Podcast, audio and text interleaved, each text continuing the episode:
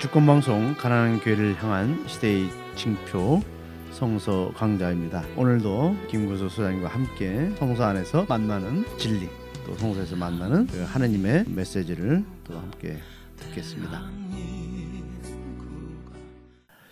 우리 그 김 소장님께서 이렇게 페이스북에 우리 시대 종교의 핵심 과제로 첫 번째로 무당 쫓아내기, 두 번째로 예수 붓다 팔아먹는 종교인 쫓아내기, 붓다 예수를 연구하고 설명하고 전하는 일보다 더 우선이고 더 중요한 것 같다, 이렇게 예, 이제 글을 올리셨는데, 그 무당 쫓아내기는 지금 뭐 우리 뭐 박근혜가 무당이라 그랬죠?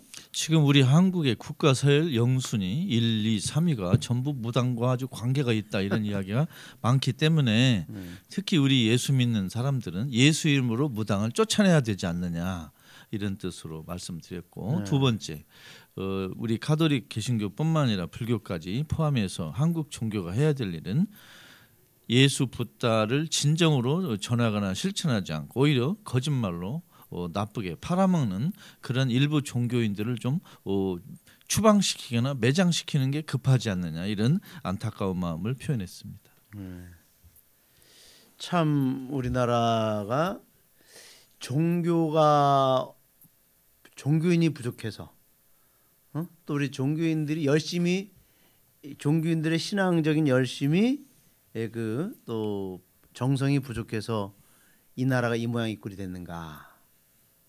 누가 그 우리 대한민국 지도에 그 빨간 점으로 이 종교 수를 네. 이렇게 다 점을 찍어놨어요. 예. 그 인터넷에 누가 올려놓은 거 보니까 진짜 아주 그냥 빨간 점인데 온통 빨간 점이에요. 어? 우리나라 전국 방방곡곡에 교회가 없는 데가 없고 천주교 성당이 없는 데가 없고 불교가 없는 데가 없어요.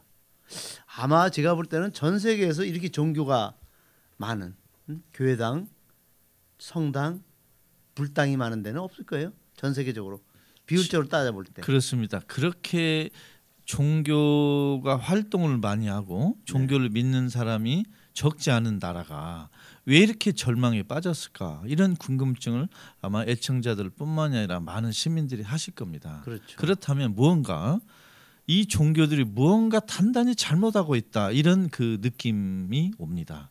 그렇죠. 과연 그 종교의 가르침대로 했으면 이 나라가 이렇게 절망에 빠졌을까, 헬조선이 되었을까. 네. 그러면 그 종교가 뭘 잘못했다는 건 신도들이 잘못했느냐, 아니면 종교 지배층 이른바 직업 종교인들이 잘못했느냐. 네. 저 같으면 직업 종교인들의 죄가 팔십 퍼센트라고 생각합니다. 그렇겠죠. 잘못 가르쳤다. 네. 종교 창시자의 생각을 잘못 전달했거나 아니면 뒤틀려 전달했거나 아니면 종교 지배층들이 권력자와 손을 잡았기 때문에 국민들의 저항 의지를 약화시키고 권력자들을 보호하는 데 종교 지배층들이 역할을 했기 때문에 나라가 이 모양 이 꼴이 아닌가, 이렇게 생각합니다.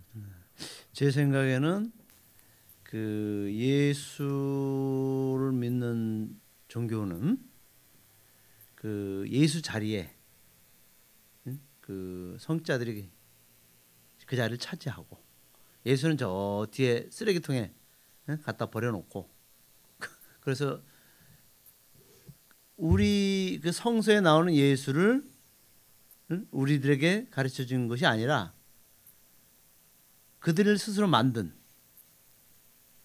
구세주 예수, 그 종교가 만든 그 신을 우리에게 팔아먹는 것이 아닌가, 그 생각도 저는 해요. 해요. 신부님 말씀대로 그러한 메시지를 전하는 문학 작품, 소설, 시는 아주 많았습니다. 네. 예를 들면 지금 예수님이 만일 한국의 어느 성당이나 교회에 왔다 그러면 음. 과연 우리가 알아볼 수 있을까? 네.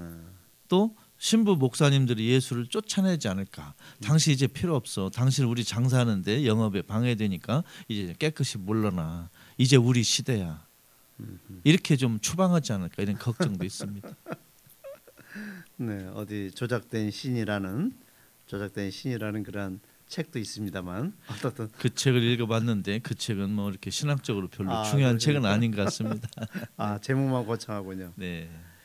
그 오늘 우리가 함께 나눌 이야기는 바깥 사람들 마르코복음 구 장 삼십팔 절부터 사십일 절입니다. 바깥 사람들. 요한이 그분에게 선생님 어떤 사람이 당신의 이름으로 귀신들을 쫓아내는 것을 저희가 보고 그를 가로막았습니다. 그가 저희를 따르지 않았기 때문입니다 했다. 그러자 예수께서 말씀하셨다. 그를 가로막지 마세요. 내 이름으로 기적을 행하고 나서 곧바로 나를 욕할 수 있는 사람은 아무도 없습니다. 사실 우리를 반대하지 않는 사람은 우리를 지지하는 것입니다. 사실 여러분이 그리스도께 속한다는 명분으로 여러분에게 물 한 잔을 마시게 하는 사람은 진실이 여러분에게 말하거니와 제 보수를 잃지 않을 것입니다. 네, 감사합니다. 또 지금 우리 김수상님이 준 제목은 네. 바깥 사람들인데 다른 그 또 성경을 보면은 제목이 우리를 반대하지 않는 이는 지지하는 사람이다 이렇게. 또 다른 제목을 달았습니다만, 네. 네. 왜 우리 김수상님은 바깥 사람들이라는 것을 선택했습니까? 아웃사이더? 먼저 애청자들에게 설명드리자면 원래 성서에는 제목은 없습니다. 아. 그리고 각 성서학자들이나 번역하는 사람이 그 단락의 핵심 구절을 자기 나름대로 이렇게 제목으로 붙이는 것입니다. 네. 근데 저는 짧게 바깥 사람들이라고 했습니다. 그 이유는 여기 주제가 예수 제자에 속하지 않은 사람이 예수를 전달하는 걸 예수 제자들이 방해해야 되는지 놔둬야 되는지 초대교회에서 많은 문제가 됐거든요. 그 문제를 다루기 때문에 아. 바깥 사람들이라는 그 주제로 어, 예를 들면 천주교 밖에 있는 사람들 음. 또는 그리스도교 밖에 있는 사람들이라는 그 의미를 주려고 제가 저렇게 했습니다. 그러니까 쉽게 말하면 너는 예수의 추종자가 아닌데 어? 왜 너는 그런 뭐 마귀도 쫓아내고, 어? 뭐 병자도 고치고, 너 이따 짓을 하냐? 이제 그렇게 이제 제가 이렇게 들리는 것 같아요. 그렇습니다. 오늘날 우리 그리스도교 내부에도 카톨릭, 어, 프로테스탄트, 그리스 정교회 또는 기타 많은 어, 종파가 있지 않습니까? 그러면 우리 종파에 속하지 않는 사람이 예수 이야기를 하고 전하면 정서적으로 좀 괘씸할 수도 있고 음. 우리는 진짜고 인류인데 저쪽은 어, 가짜라거나 또는 이 급, 삼 급 그리스도인인데 좀 언짢을 수도 있습니다. 그런데 그런 문제를 어, 이 성서 저자는 어떻게 처리했는가를 보고 싶습니다. 네. 네. 그럼 본문으로 들어가서 네. 요한이 어떤 사람이 선생님의 이름으로 마귀를 쫓아, 쫓아낸 것을 보았는데 그는 우리와 함께 다니는 사람이 아니었습니다. 그래서 그런 일을 못하게 막았습니다. 하고 말하였다. 요한이 잘한 일입니까? 예수님은 아마 요한, 아, 요한은 예수님에게 칭찬받으려고 그런 일을 못하게 막았다고 자랑스럽게 얘기했는데 예수님은 바로 뒷귀절에서 말리지 마라 하고 요한을 이렇게 나무라는 말이 나옵니다. 네. 그러니까 어, 요한은 이 잘한 게 아닙니다. 네. 어, 네.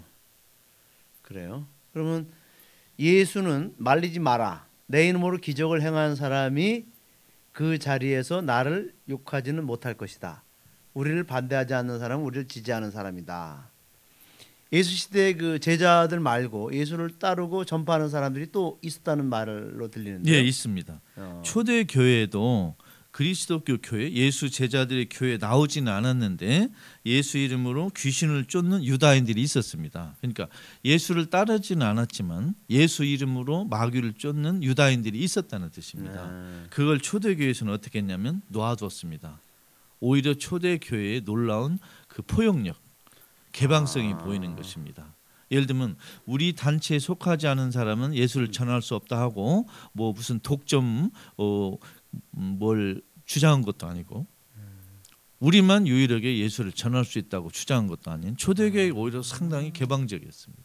그러니까 초대교회는 예수를 우리가 독점해야 된다 이런 의식보다는 네. 그 사람들도 선한 일을 하고 네. 예수의 이름으로 정말 그 세상의 어떤 좋은 그런 그 일을 하고 활동한다면 그건 그게 문제 될 게 없다. 그렇습니다. 이렇게, 예, 예를 들면 초대 교회에 예수의 역사를 쓴 복음서가 네 권이 나오지 않았습니까? 네네. 그런데 재미있는 건 이 네 복음서를 나온 공동체가 우리가 쓴 복음서만이 최고다, 음... 우리께 정통이다, 우리께 기준이다라고 서로 주장하거나 다툰 일이 없습니다. 아... 예를 들면 마르코복음을 쓴 공동체에서 우리께 최고고 앞으로 우리 뒤에 나오는 모든 서류는 어, 무, 모든 책은 뭐이다? 우리 것보다 품질이 떨어지거나 우리에게 근거해야 된다, 이렇게 독점을 아... 주장하는 일이 없습니다. 그건 네. 마테오도 없고 루가도 없고 네. 요한도 없습니다. 그러면 신부님 네. 한국사 국정교과서를 네. 하나로 하면 되겠습니까? 안 되겠습니까? 그 성서도 하나님 말씀, 네. 절대적인 진리 하나님 말씀도 다양하게, 네. 응? 다양하게 표현되고 또 기술되고 또 이렇게 편집이 되어, 되었는데 이거 국정교과서 인간이 만든 건 이거는 뭐 그보다 더 해야죠. 심지어 더 예, 예수 이야기를 쓴 책도 네 권이고 네. 심지어 예수를 보는 시각도 다양할 수 있다는 것까지 인정이 된 마당인데 네. 네. 어떻게 역사를 한쪽에서 한 사람이 한 그룹에서 쓴 것만 국정으로 합니까? 말이 안 되잖아요. 성서도 네 권인데 어떻게 국, 여기 역사 교과서 한 권입니까? 말이 안 되잖아요. 그 저는 이번에 이제 지금 간간히 뉴스에 올라온 거 보니까 국정교과서 내용이 에, 일제시대 때 그 항일 운동, 독립운동 했던 것들은 대폭 축소되고 박정희의 그 치적, 이것은 업적은 이것은 엄청 부풀린다고 하거든요. 그래서 아 이게 국정교과서가 아니고 박정교과서구나. 응? 그렇습니다. 네, 박정교과서. 그래서 네. 아 박근혜가 지 애비를 아주 그 성역화 시키고 또 이렇게 우상화 시키려는 그런 목적이 이번에 아주 다 드러나고 있, 있거든요. 네. 그래서 아 아까도 우리 어제 지난번에 되겠죠, 우리 김 소장님께서 얘기하신 그 무당, 어? 그 지금 우리 무당이 지금 청와대에서 지금 정치한다는 얘기가 어 이게 똑같은 것 같아요. 어? 자기 아버지를 신격화 시킨 것은 무당이나 하는 짓이지 인간으로서는 그 할 짓이 못 되거든요. 아무리 아버지가 훌륭한 일을 했, 했다 하더라도 국민들에게는 자기 핏줄인 아버지의 그것을 그것을 공개적으로 할 수가 없거든요. 그렇죠. 교과서 안에서. 그렇죠. 그런데 어떻게 박근혜는 아주 그냥 공개적으로 우리 아버지를 너희들 모두 신으로 받들라. 이것은 무당이 하는 짓이에요. 무당. 저는 박근혜 씨가 취임식 할 때 이런 걸 솔직히 기대했습니다. 국민 여러분, 저의 선친이 국민 여러분의 가슴에 상처를 주고 어, 한 걸 저는 기억하고 인정합니다. 네. 저의 아버지 역사와 삶에도 많은 그늘이 있었습니다. 용서해 주십시오.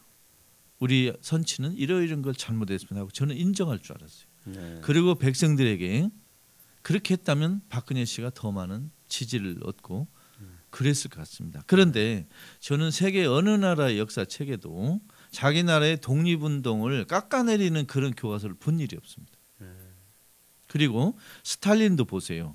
스탈린의 딸은 아버지가 잘못한 걸 말하고 다녔어요. 우리 어, 아버지가 나쁘다, no. 잘못했다, 미안하다, 대신 사과한다. 어, 솔직했네요. 예, 아니 박근혜 씨는 그런 걸 보고 배워야죠. 박근혜는 지금 국정교과서 이런 그 허무맹랑한 짓도 하지만 또 그 이제 천팔백억씩이나 들여서 그죠? 박근혜 뭐 기념관, 응? 또 아, 박정희 기념관, 응? 박정희 또 무슨 공원, 기념공원, 응? 또 응? 박정희가 어디 응? 그 초등학교 때 있던 문경 초등학교 그 비석 세우기 이 천팔백억. 시나 들여서 어? 이 짓거리 하고 있거든요.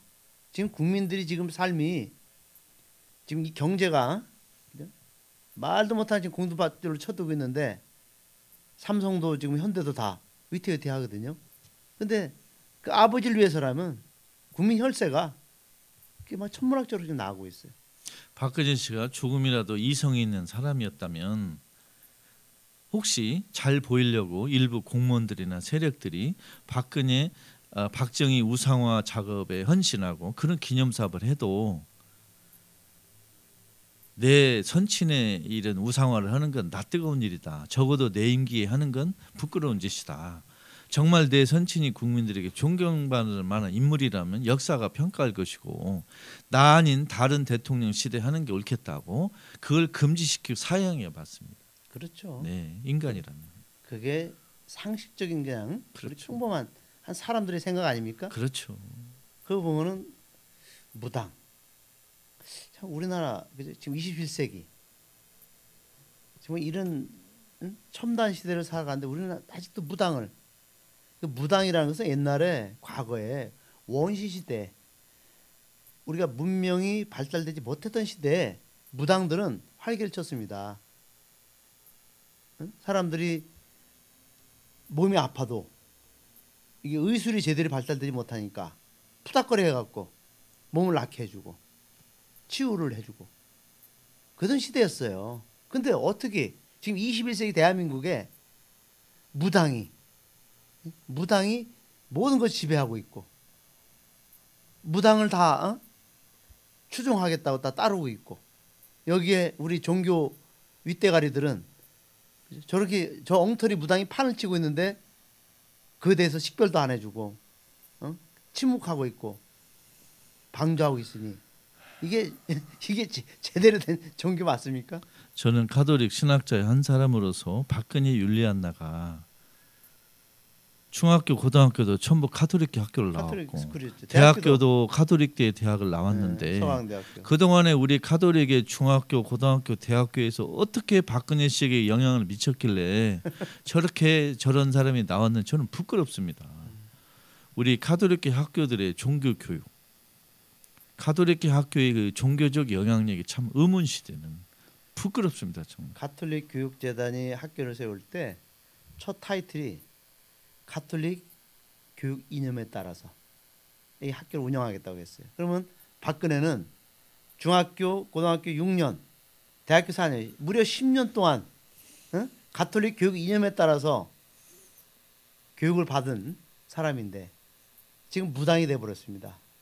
그럼 우리 가톨릭 교육이 지금 어, 어떤 지경에 있는지 가톨릭 교육의 가치관이 무엇을 심어졌는지 이것은 심사 심각하게 우리가 좀 반성해야 될 부분이 아닌가 생각이 드네요. 그렇습니다. 박근혜 씨와 어, 개인적으로 이렇게 교류가 있고 어, 알고 있는 일부 수녀들이 네. 박근혜 씨를 지금도 돕고 있는다는 소식을 저는 듣고 있습니다. 네. 정말 화가 납니다. 네. 그 학교 출신인 걸로 알고 있어요, 저도. 예, 그 다음에 예수는 말리지 마라. 내 이름으로 기, 예, 그 아, 그건 아까 했죠. 죄송합니다. 그 다음에 이제 너희가 그리스도의 사람이라고 하여 너희에게 물 한 잔이라도 주는 사람은 반드시 자기의 상을 받을 것이다. 응? 복음을 전하기 애쓰는 사람에게 잘 대접하라는 그 격려의 말씀 같습니다만. 네, 그렇습니다. 예. 예를 들어 우리 한 개인이 예수를 알고 믿게 되는데 도와준 수많은 사람들이 있습니다. 가깝게는 대부, 대모, 또 본당 신부님, 수녀님, 그리고 또 집안의 어른들, 또 신앙적으로 좋은 행위와 말씀으로 알게 모르게 나를 예수 쪽으로 가깝게 인도한 수많은 사람들이 있습니다. 그런 사람들의 감사해야 마땅하고 또 반대로 예수를 잘못 알려주고 말과 생각과 행동으로 예수를 왜곡해서 알려주고 편집해서 알려주고 조선일보식으로 알려주고 종편방송식으로 알려주고 잘못 알려준 수많은 사람들이 있습니다. 그 사람들을 잘 분별해야 된다는 것도 포함합니다. 네.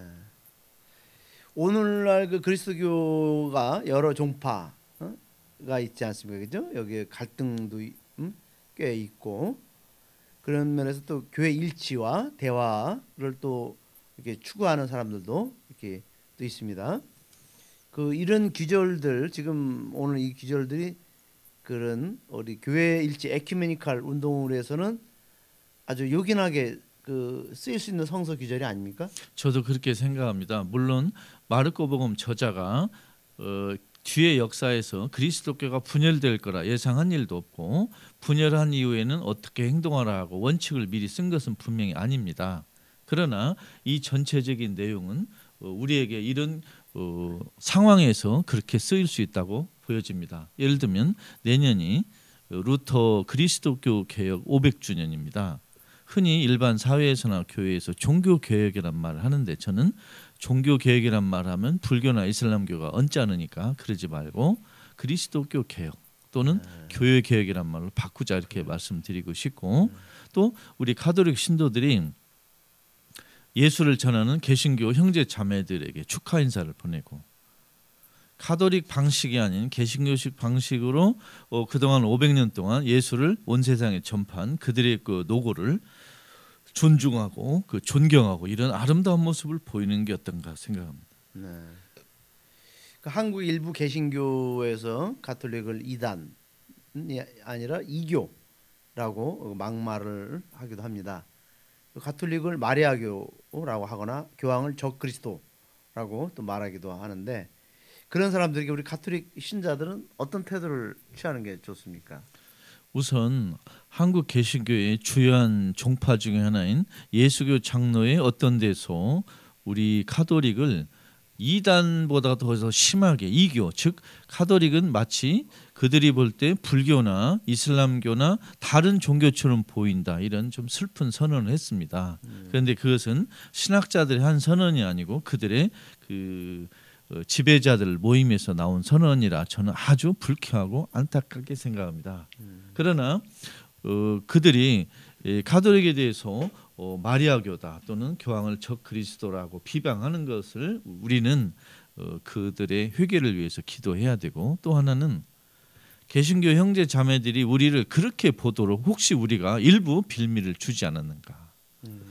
우리가 마리아나 교황을 어, 실제 이상으로 과장해서 저도 개신교 성, 형제 자매들에게 혹시 전한 적은 없는지, 우리가 그런 오해받을 만한 행위를 하진 않았는지 반성하는 계기를 삼으면 어떨까 싶습니다. 일단 음. 개신교 형제 자매들을 볼 때는 가톨릭과 개신교는 중요한 가르침에서는 일치한다. 하느님이 계신다. 삼위일체, 예수는 구세주다. 하느님은 은총을 베푸신다. 이런 중요한 교리와 가르침에는 일치하기 때문에 그 일치한 것을 기쁘게 생각하고, 또 일부 차이점은 어, 덜 중요한 문제, 예를 들면 뭐 교황, 성사, 마리아, 윤리 이런 문제이기 때문에 우리가 개신교와 다른 점보다는 같은 점이 많다는 것을 언제 어디서나 기억해야 된다고 생각합니다. 네. 그 한편으로 볼 때는 우리가 타 종교가 우리를 이렇게 평가하거나 판단하는 것에 너무 민감할 필요는 없다고 봐요. 그렇습니다. 왜 그러냐면 저는 정말 우리가 지금 그 복음을 읽고 또 교회의 어떤 교리를 이 생활 속에 시, 제대로 실천하는 일을 한다면 그분들도 어? 정말 이것을 보고 어, 인정할 건데, 어떻게 보면 우리가 그 과도하게 과도하게 그 행동할 경우 오해를 살 소지가 많은 것 같아요. 예를 들어서 교황을 신교가 시킬 때, 그리고 마리아 공경을 갖다가 너무 외적으로 막 형식화 될 때 그들이 우리를 그 그대 비판하는 것 같아요. 그래서 저는 아 우리는 우리의 그런 진리, 우리가 추구하는 진리의 길을 온전히 간다면 다 거기서 모든 것을 수용할 수 있는 마음도, 폭도 넓어지지 않을까, 그 생각이 듭니다. 그렇습니다. 우리가 지금 개신교 형제 자매들 또는 불자들하고 교리 논쟁, 네. 가르침 논쟁을 할 것이 아니고 네. 이 세상의 정의와 평화를 이루기 위한 싸움, 투쟁, 노력, 저항에서 함께 협력하고 선의 경쟁을 하는 것이 좋은 방법이다. 그렇죠. 이렇게 생각합니다. 네. 참 필요한 것 같습니다. 이번 이십 대 총선에서 삼백 명 국회의원 중에서 칠십팔 명이 가톨릭 신자라고 이렇게 나왔습니다. 그러면 좀 더 나은 정치를 우리가 좀 기대해야 되는 것 같은데 어떻게 좀 기대가 됩니까? 뭐 예를 들어서 그 한선교, 새누리당, 그건 뭐 아주 지저분하게 이루 말할 수 없고, 나경원이 어? 진짜 아주 이건 뭐 그 어? 스스로 그, 그 자위대 행사나 뭐 아주 온갖 그런 그 구설수에 오르는 나경원. 그러니까 이 가톨릭 신자 중에서도 아주 좀 이 사회적으로 그 이미지가 아주 더러운 사람들이 많이, 가톨릭 신자들이 많아요. 이번에 그 삼백 명 국회의원 중에 가톨릭 신도가 칠십팔 명, 네. 개신교 성도가 약 구십여 명 됩니다. 네. 가톨릭 개신교 국회의원만 합치면 삼백 명 중에 절반이 넘습니다. 야. 만일 그분들이 정말 예수의 가르침과 삼대로 그대로 한다면 한국이 이렇게 헬조선이 될 리가 없습니다. 저는 이렇게 생각합니다. 첫째, 국회의원이 되기 전에 가톨릭 신앙으로 오, 열심한 신자들도 분명히 여당 야당 있었을 것입니다. 그러나 국회의원이 되어서 새누리당 소속으로 가톨릭 신자라는 건 자기 모순입니다. 그래서 저는 일단 새누리당 국회의원 중에 가톨릭 신도 의원은 저는 무신론자라 생각합니다. 네, 무신론자. 예, 개신교도 마찬가지로. 음. 그리고 저는 어, 이런 버릇이 최근에 생겼습니다. 언론에 많은 국민들이 이, 비판하는 못된 짓을 한 사람이 나오면 음. 그 사람의 종교가 혹시 무엇일까 하고 알아보는 아. 그런 그 악취미가 생겼습니다. 아, 이거 좋은 취미입니다. 그런데 보면 거의 예외 없이 성당 아니면 교회를 다닙니다. 아하. 어떻게 이렇게 못된 인간들은 전부 교회 아니면 성당을 다니는 이런 슬픈 어, 생각이 있습니다. 이정현이도 교회 집사 아니에요? 이정현이는 개신교 집사, 네. 조경태, 김진태 전부 개신교예요. 자, 한선교, 나경원 전부 천주교예요. 이 사람들이 천당 가면 신부님 천당 가고 싶으세요? 그 사람들 같이요? 그 사람이 아유, 간다면 같이 못 삽니다. 저는 그, 그 사람이 천당 간다면 이 사회에서 지겨운데 어떻게 같이 삽니까? 그렇습니다. 네. 그래서 저는 국회의원들이 예수 믿는 사람이 많다고 해서 이 나라가 예수 믿는 하나님 나라 쪽으로 간다고 저는 생각하지 않습니다. 네. 네. 그렇죠. 그건 다른 문제 같아요. 네. 그래서 아무튼간에 정말 우리가 예수를 따른다는 거 누가 이제 그런 말을 하더라고요. 그 알면 알수록 사랑하게 되고 또 사랑하게 되면은 그를 따르는 것이다. 그러니까 우리가 사실은 지금 예수를 우리가 잘 알면 예수를 사랑할 수밖에 없죠. 그리고 예수를 사랑하게 되면 당연히 자연히 따를 수밖에 없어요. 근데 오늘날 우리 종교가 이런 헬조선의 종교가 된 것은 사실 예수를 알지도 못하고 예수를 사랑하지도 않고 예수를 따르지도 않는 거 아닙니까? 네. 그래서 아 우리가 예수를 알지 못하면서 예수를 아는 것처럼 음? 그렇게 에, 남 앞에서 위선적인 그러한 음? 거짓된 모습으로 우리 종교가 한국 종교가 지금 살고 있지 않는가 생각을 또 가져봅니다. 그 천주교 신도라면 천주교 신자가 국회의원이나 대통령 후보로 나오면 무조건 찍어주는 사람이 있습니다. 아. 그 아주 나쁜 짓입니다. 그렇죠. 그리고 추기경이나 주교나 신부 수녀가 나쁜 짓을 해도 그분들을 무조건 지지하는 신도도 있습니다. 네. 그것도 역시 잘못된 것입니다. 네. 분별해야 됩니다. 나쁜 짓이나 잘못된 이야기를 하면 반대하고 거절해야 맞는 거지. 저분이 천주교 신자라고 그래서 저분이 추기경 주교라고 해서 무조건 지지하는 건 정말 본인 탓입니다. 그렇죠. 네. 그것은 사람이 갖고 있는 기본적인 상식, 하나님이 주신 기본적인 양심 이것조차 마비된 사람들, 그렇죠. 없는 사람들이죠. 네. 그래서 지금 박근혜 지지율이 지금 이십 퍼센트까지 지금 떨어졌거든요. 그런데 그 각 이렇게 지역별로 그 지지율을 보면은 서울 같은 경우는 뭐 십칠 퍼센트도 안 됩니다. 네. 응? 정말 아주 최악의 상태예요. 근데 예, 이제 그거를 제가 어, 보면서 어, 지금 그 이, 이미 그 박근혜는 죽은 응? 죽은 존재다. 죽은 인간이다.